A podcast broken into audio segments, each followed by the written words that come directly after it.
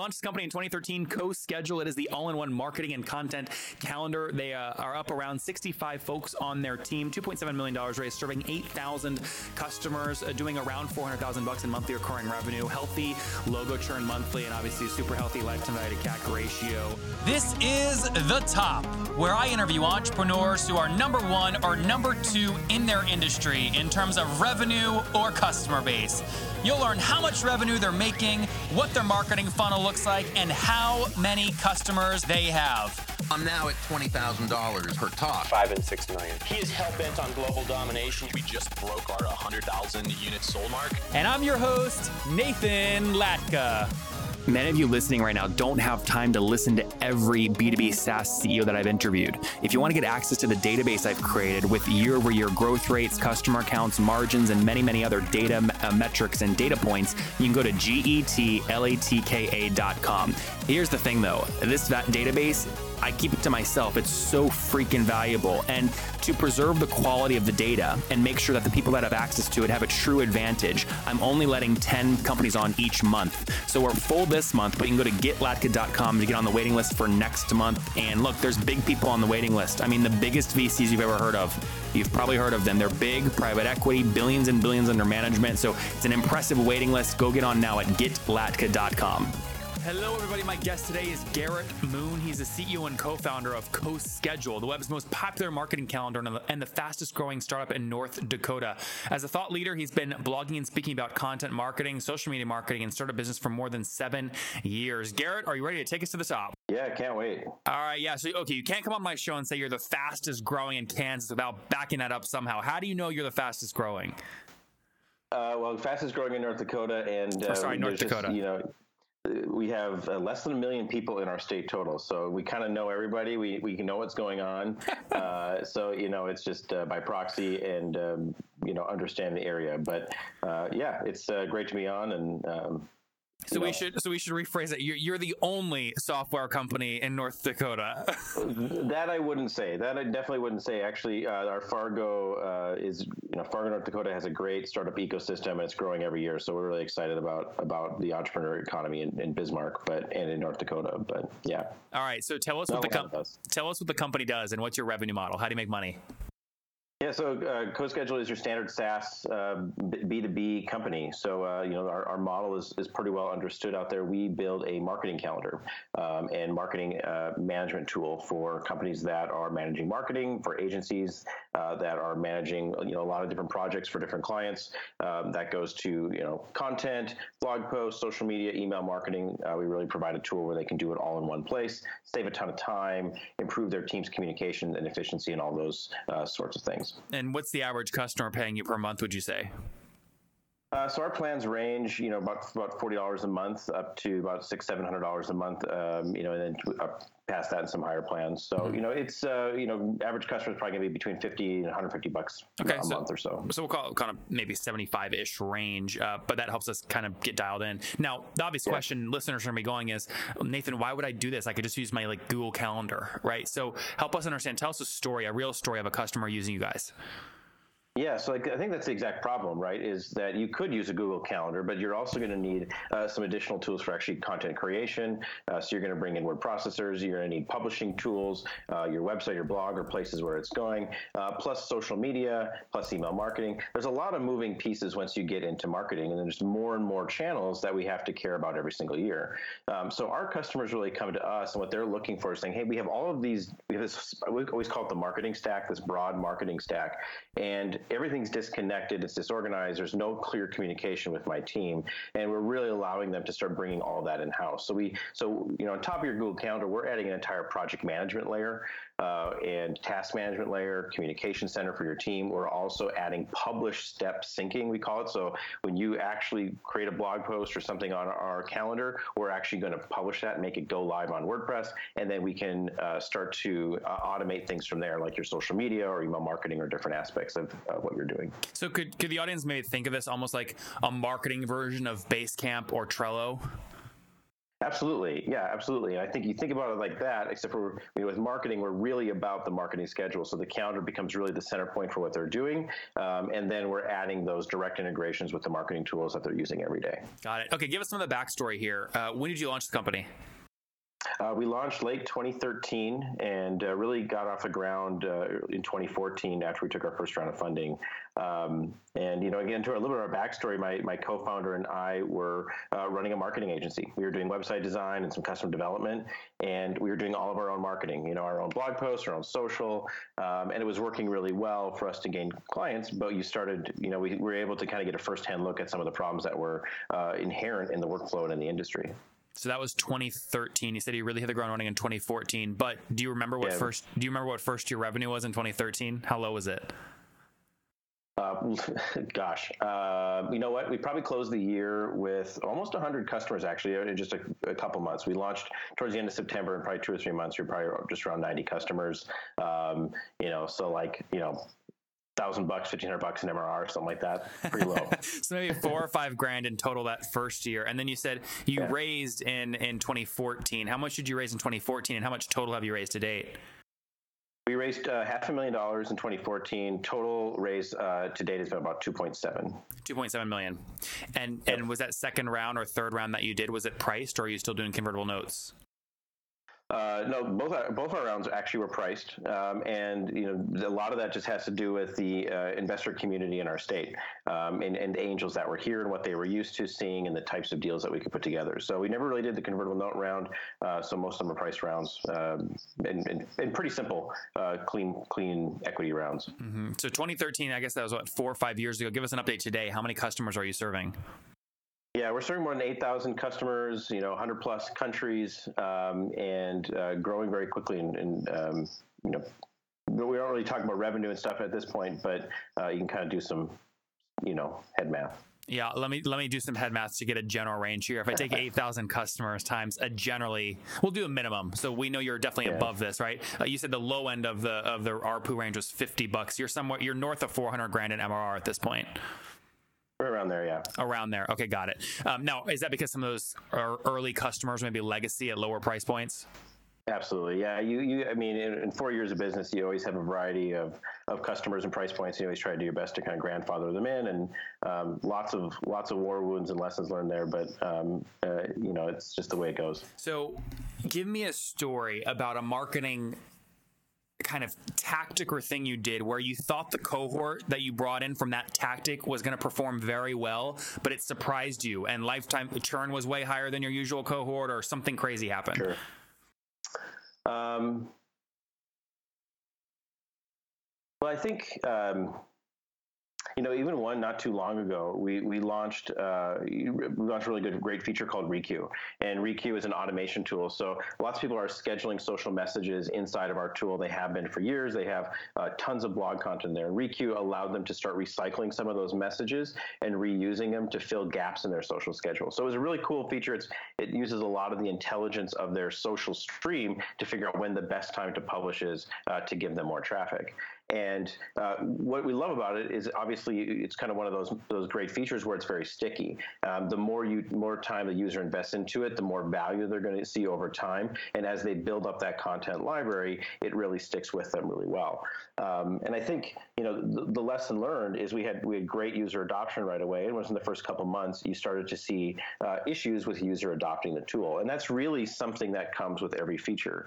Uh, it's one of those for us with Requeue where uh, one the lessons that we've learned is actually we made it too smart in the beginning, and we've actually had to add some uh, features to allow more manually scheduling for our users and, and, I think you know it goes it goes into that um, you know age old lesson for entrepreneurship. Like you really have to listen to your customer, and sometimes you get moving very quickly, uh, particularly as you get larger, and you, you, you have the ability to ship quickly. Get something out there, and you learn eh, a couple months. We kind of have to rebuild this. This just isn't isn't what we thought it was going to be. We end up having to kind of go back, fix the feature a little before we put it back out there. You were number three on Product Hunt back in on April 9th, 2017. You got a pretty healthy number of upvotes with 510 What did how did that cohort yeah. perform? How many new website visits, new trials, and new paid customers?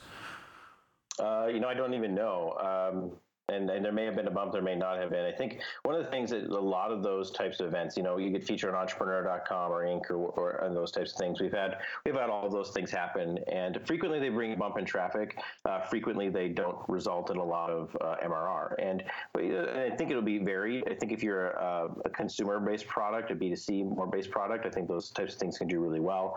Uh, for us, we're serving a really direct niche. We're looking at professional marketing teams, uh, so those those things tend to be a blip in terms of traffic. Um, a lot of times we don't even see them come through anymore, but uh, not always our, our best places for conversions. Okay, we're talking about negative stuff here. Let's flip the script here. What's the weirdest thing you've done to acquire good customers? Um, Come on, you're in North you Dakota. Know, you have to be scrappy. Give me something besides paid traffic and inbound marketing. We're really good at inbound marketing. No, that's uh, that's uh, everyone do does it though. Traffic. Give me something weird. They do. I don't have anything weird. We're, we're too tradi- We're too traditional. With that legacy account where the the the, the, lead, the lead comes in and it, and it says team size 300, and you're doing the math in your head, and you go, "Oh my gosh, this is like a fifty thousand dollar ACV." What's you're like? I got to do whatever I got to do to close this. I mean, what's the? There must be some story, something weird you've done before. Uh, well, there's lots of customers like that. I think where they came in through self-serve channels, and I think what's amazing is that they just kind of like jumped into our app. We didn't necessarily uh, know how they got there right away, um, and so you, you you know, you, you, certainly want to try and close that account, but realistically, a lot of times, early days, you can't. Um, you can only push the ACV so high. So how did they? You said yeah. you said you don't know how they found you in the beginning. I mean, obviously, you have to figure that out to know where you want to double down your marketing. Where do those kinds of customers come from? Which kind of larger customers? Well, yeah, the one you were just oh. the ones we were just talking about. Yeah our customer so we, we really focused heavily on inbound marketing we actually so maybe the weirdest thing we did is we actually started doing inbound marketing long before we even had written code uh, we actually started with marketing for our entire product so we, we, launched our site we started our blog and we started talking about the topic that we were building which um, is something that a lot of people are doing doing more so now they didn't do a lot of that in 2013 so um, you know i've actually published and wrote blog posts taking away from development time uh, every single week to build our email list mm-hmm. And so one of the, the, cool piece of that was when we launched, we had over 10,000 people in our email list already interested in the product that we were launching. So 10K on email list, content marketing before code writing. Yeah. Now, I, I, was hoping, what I was hoping you would go with this is to talk more. I, I, agree with you. You've done some really cool things in terms of inbound marketing. It reminds me of what HubSpot has done and and uh, some others with like the website grader, right? So you've got some of these yeah. kinds of tools. You have the headline analyzer and one other right. one, the social media optimizer. How are these working for you? Really good. Headline Analyzer, that is a weird one because we actually started looking at um, this mass uh, amount of data that we had in our, our tool set, right? People are adding blog posts and they're scheduling social messages. So we had this really great correlation between the headlines that they were writing and the social messages they were sending and how well those, those uh, messages were performing. Um, so we started analyzing that. So like literally sifting through Excel files of headlines and breaking them out and trying to get hints as to what uh, types of headlines were performing well was a very long tail piece of marketing uh, that has paid off for us for multiple years. Headline Analyzer um, has brought in thousands to our email list, thousands of leads, thousands of customers. I mean, it's, it's been a huge, huge win. Um, social Message Optimizer is the same is the same type of thing, right? We're starting to look at the data, millions of messages that we've sent, and try to understand what separates the good ones uh, from the not so good ones. And um, you know, we have some more things in store for that as well. But those are definitely the types of things where um, they're weird in that they're they're a heavy upfront investment, uh, and oftentimes they require you to take development resources away from product. I have to have engineers go and sift data and help me kind of comb through some of those things. I have to help have them help me build analyzers. Uh, so I, am a product guy, so it's always hard to take away from our product team, uh, but you know, dedicating them to marketing pays off big time. Yeah, but it, it is definitely like a high utilization kind of thing, right? It's kind of like right. it's kind of like the app that you install in movie theaters when you're watching the movie it tells you the best time to go take a bathroom break like in the moment when you're the perfect customer is looking for it boom it's right there and they find you yeah, absolutely. Yep. And okay. they're and they're highly targeted to our to our product niche. Totally. What do you get today in terms of total employees? Uh, our headcount's around 65. Okay, and what's the breakdown on that, like versus sales versus engineering? Yeah, I mean, about 50% is going to be product uh, for us. Um, and then from there, you get about 10, 10% each way in terms of success, sales, uh, marketing, and uh, admin. Awesome. Makes good sense. Now, obviously, with a, a lot of uh, kind of social media marketing tools that I run into, churn is a real issue because there's so many options. What is your logo churn, or if you want to do a flip, retention like annually?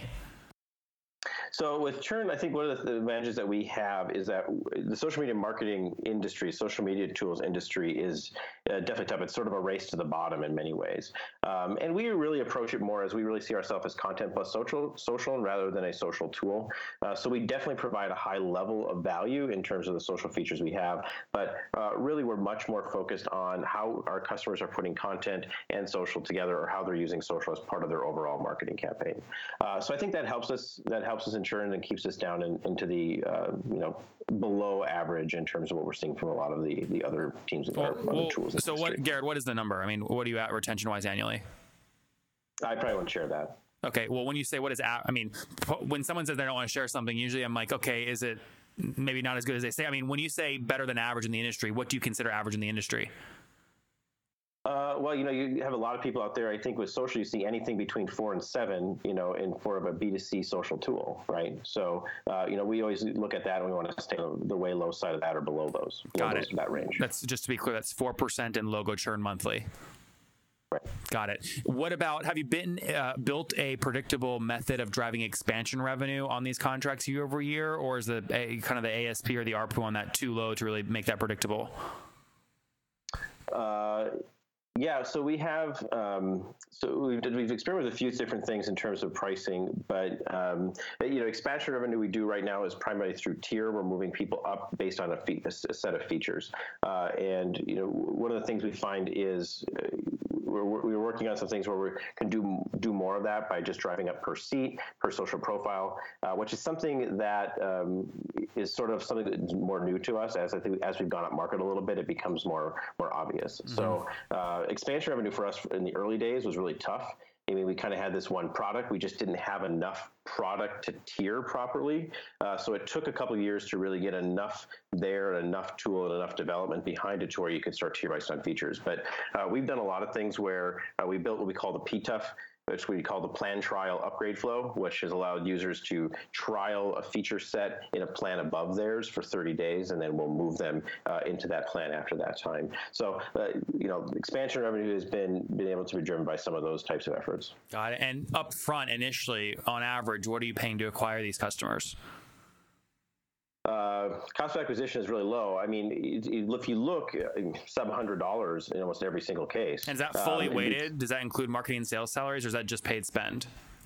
Well, so until just until last November, we had we've had no paid uh, paid sales. So we've done everything inbound self serve. So you have a, a small content marketing team, um, and then the occasional borrowed engineering resources. Are those so costs still included in the hundred bucks? That was my question.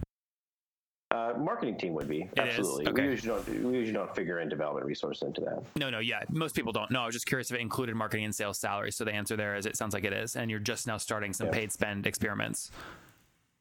Yeah, we do more and more paid spend. We can do more targeting that way. So, what's the next step for you? Um, you know, you've raised capital. You're clearly growing. Are you trying to? Um, are you looking at potentially raising additional capital to fuel growth, or are you happy with where you're at? You're profitable.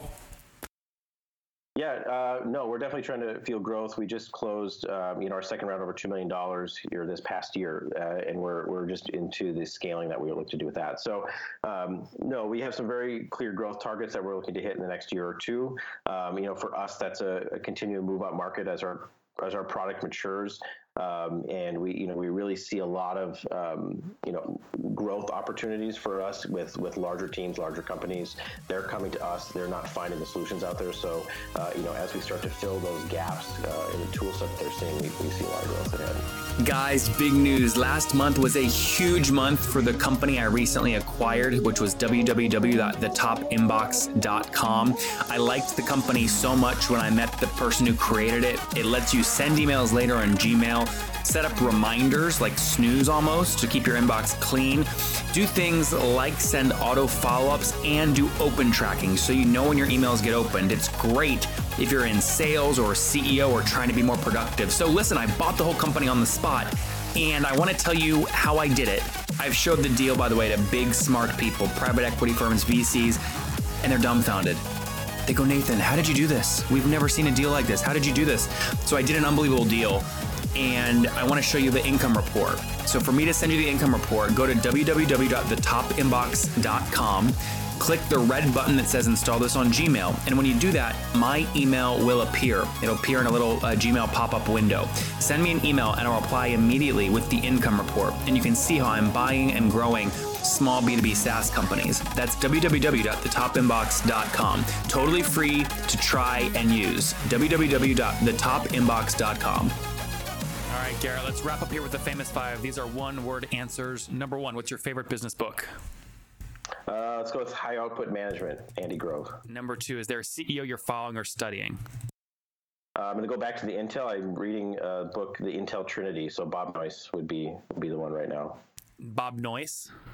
Yeah, Robert Noyce. Yep. Number three. Intel CEO. Yep. Number three. Is there a? Uh, well, this might be it. Is there a uh, favorite online tool you have besides your own, like a QD scheduling? Um, I would have to go to Evernote. I mean, I just use it all the time, every day. Number four, how many hours of sleep do you get every night? I shoot for seven. Uh, six and a half is maybe the best I do. All right. And then what's your situation? Married, single? Do you have kiddos? Uh, married, three kids. Wow. Okay. And how old are you? Uh, I'm 35. 35. All right. Last question. Take us back 15 years. What do you wish your 20 year old self knew? Uh, finish, well, I guess 20 years in college. I, I would say finish my business degree in college. I did half of it and I didn't finish, and I always think I just should have done it. Why? Uh, and then I want to be. T- why do I want to finish it? Yeah, you're doing great. I did an art degree instead, and so you know, it just seemed like business was probably the better fit for where I ended up in my career. Uh, and then I want to be like take risks sooner, like just um, you know, like particularly your first job coming out of school, like you can, you can make 50,000 bucks a year doing anything. So do something else. There you guys have it from Garrett in North Dakota. Launched the company in 2013, CoSchedule. It is the all-in-one marketing and content calendar. They uh, are up around 65 folks on their team, $2.7 million raised, serving 8,000 customers, uh, doing around 400,000 bucks in monthly recurring revenue, healthy logo churn monthly, and obviously super healthy lifetime value to CAC ratio. A rooting for you, Garrett. Thank you so much for taking us to the top. Yeah, thank you for having me on. It was fun.